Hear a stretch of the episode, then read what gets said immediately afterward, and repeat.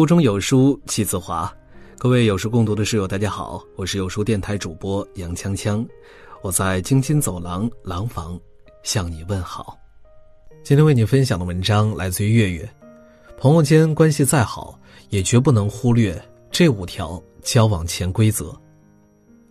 李白曾说：“人生贵相知，何必金与钱。”是啊，人生若能得三两知己，在你困难时。他为你两肋插刀，在你成功时，他真心为你喝彩，这何尝不是人生最大的幸运？可是，要拥有这样的朋友实在是太难了。你是否有过这样的经历？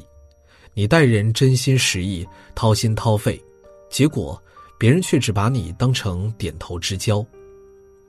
微信里的朋友很多，发条朋友圈，立马有几十人点赞。可等真的有事儿了，却找不到一个可以倾诉的人。也有过几个知心的好朋友，可不知为什么，彼此渐行渐远，最后从无话不谈变成了无话可说。其实，无论什么关系，都需要用心去维系。有时候，你以为朋友间关系好就口无遮拦，结果伤了别人的心，也伤了彼此的情。要知道，朋友间关系再好，也不能忽略交往的潜规则。了解了这五条潜规则，会让你和朋友相处的更好。上大学的时候，曾遇到过一个特别自来熟的同学，不过只是普通朋友，他对你就像对闺蜜一样，不仅喜欢自曝私事、分享别人的小秘密，还喜欢对你的私事刨根问底。虽然他个性爽朗。可是大学四年却交不到一个知心朋友，很多朋友最开始跟他相处的都还不错，但时间久了都自动远离。有一次看他 QQ 空间里写道：“我掏心掏肺的对人，为什么大家却不真心待我呢？”他不知道自己已经碰触到了社交最大的雷区，那就是交浅言深。你以为你和朋友自曝私事就能够和对方拉近距离，谁知道这些话只会让人心生芥蒂，认为你不怀好意。你以为和朋友分享别人的小秘密，这样就可以增进友谊，谁知道对方在想，我跟你说的话，你会不会转头就说出去呢？你担心沉默寡言会导致气氛尴尬，于是就不停的问别人问题。来掩饰窘态，但却不知道你在不知不觉中已经闯入了别人的禁区。就像三毛说的那样，朋友中的极品，便如好茶，淡而不涩，清香却不扑鼻，缓缓飘来，似水流长。好的友谊是细水长流的，总要时间酝酿沉淀。急于求成的掏心掏肺，对于友谊的培养来说，不过是。拔苗助长。古人言“疏不兼亲”，就是说关系远的人不参与关系亲近者的事情。这条古训流传千百年，但还是有很多人一次次踩中雷区。曾经我也犯过“疏不兼亲”的大错。那时候我给朋友介绍了男同学相亲，两个人最后还真的走到了一起。有一次，他们因为一件小事儿大吵了一架，两个人都跑来和我倾诉。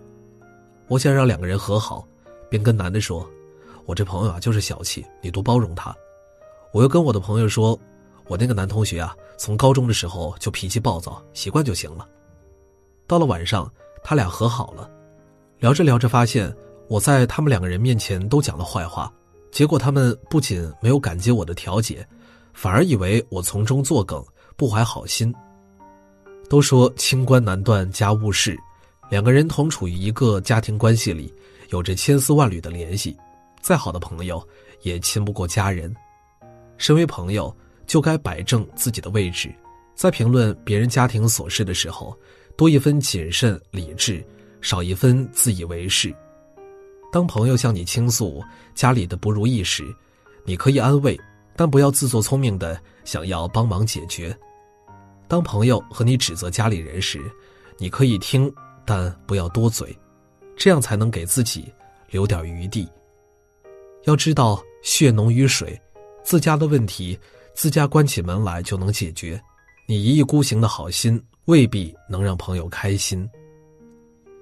表妹跟我说过她拉黑一个人的经历，本来两个人是很好的朋友，可问题是，这个人总是喜欢不分场合的开玩笑。表妹发个美食的照片，这人就这样评论：“都这么胖了，别吃了，小心嫁不出去了。”表妹和他一起参加聚会，他当着同学的面拿表妹和前男友的往事开玩笑。后来表妹真的生气了，那个人却不服的说：“朋友之间开个玩笑怎么了？别这么小气。”气急了的表妹把这个曾经的朋友拉黑了，从此老死不相往来。生活中我们也经常会遇到这样的朋友。用自以为是的幽默伤害着别人，可是所谓的玩笑，必须得当事人觉得好笑才叫玩笑。如果当事人觉得受伤，那便是嘲笑。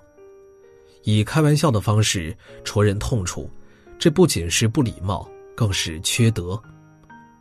朋友之间相处最重要的就是互相尊重、换位思考。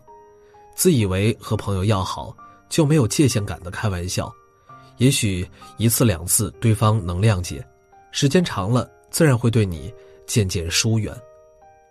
好言一句三冬暖，恶语伤人六月寒。朋友之间的关系再好，也别忘了用温柔的暖语维系彼此的感情。都说谈钱伤感情，生活中我们也常常觉得，都是朋友，算得太清不会尴尬吗？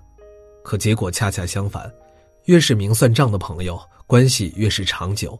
若是在钱方面一团糟，那关系迟早也会一团糟。几年前，高中的时候比较要好的几个同学，因为一次同学聚会，又一次走到了一起。大家建了一个群，周末空闲时就一起去吃喝玩乐。最开始大家都热情高涨，结账的时候也没算得那么清，谁遇上了谁就结。时间久了。慢慢，大家心里就有了计较，有的人结了好几次账，有的人没怎么结，有的人结的账金额大，有的人只是花了一点小钱。都是成年人了，大家心照不宣，渐渐用太忙之类的借口推脱了聚会，一群好不容易走到一起的人也渐渐分道扬镳了。其实这个问题很好解决，如果大家一开始的时候就 A A 制。或者全由一个人结账，之后再到群里发起群付款，再不然大家交个几百块钱，成立一个同学基金会，由一个人管账。都说亲兄弟明算账，更何况是朋友呢？成年人难免都会口是心非，嘴上说不计较，心里都有小算盘。与其不清不楚的交往，不如打开天窗说亮话。不用担心欠了人情债不知道该怎么还，也不用因为朋友占了你一点小便宜而不高兴，账算清了，心就清净了，相处舒服了，关系便长久了。曾在网上听过一个新闻，一位妈妈在同学群里发了一张女儿的清华录取通知书后，被班长踢出了群。原来这位妈妈有一个聪明上进的女儿，学习一直名列前茅。有一次，班长组织同学聚会，这位妈妈逢人便夸自己的女儿，其他人出于礼貌，只好随声附和。结果，这位妈妈回去之后还收不住嘴，常常在同学群里发女儿的笔记、证书。女儿被清华录取那天，她第一时间把通知书拍照晒在群里，还骄傲地说：“清华大学录取通知书就是大气。”她以为朋友们应该会羡慕她、祝福她。谁知道收到的却是被移出群聊的通知。很多时候，我们在跟朋友交往时，常常犯了自说自话的大忌。同学群里都是同龄人，你的孩子名列前茅，必然有的孩子成绩不佳；你的孩子考上了清华，必然有的孩子考得不甚理想。